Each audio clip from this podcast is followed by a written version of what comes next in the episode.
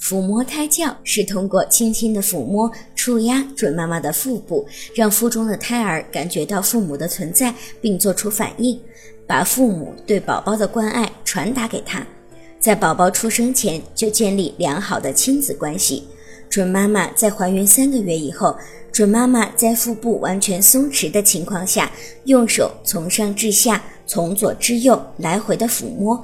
抚摸时动作要轻，时间不宜过长。随着胎动的增多，准妈妈可以自己检测胎动。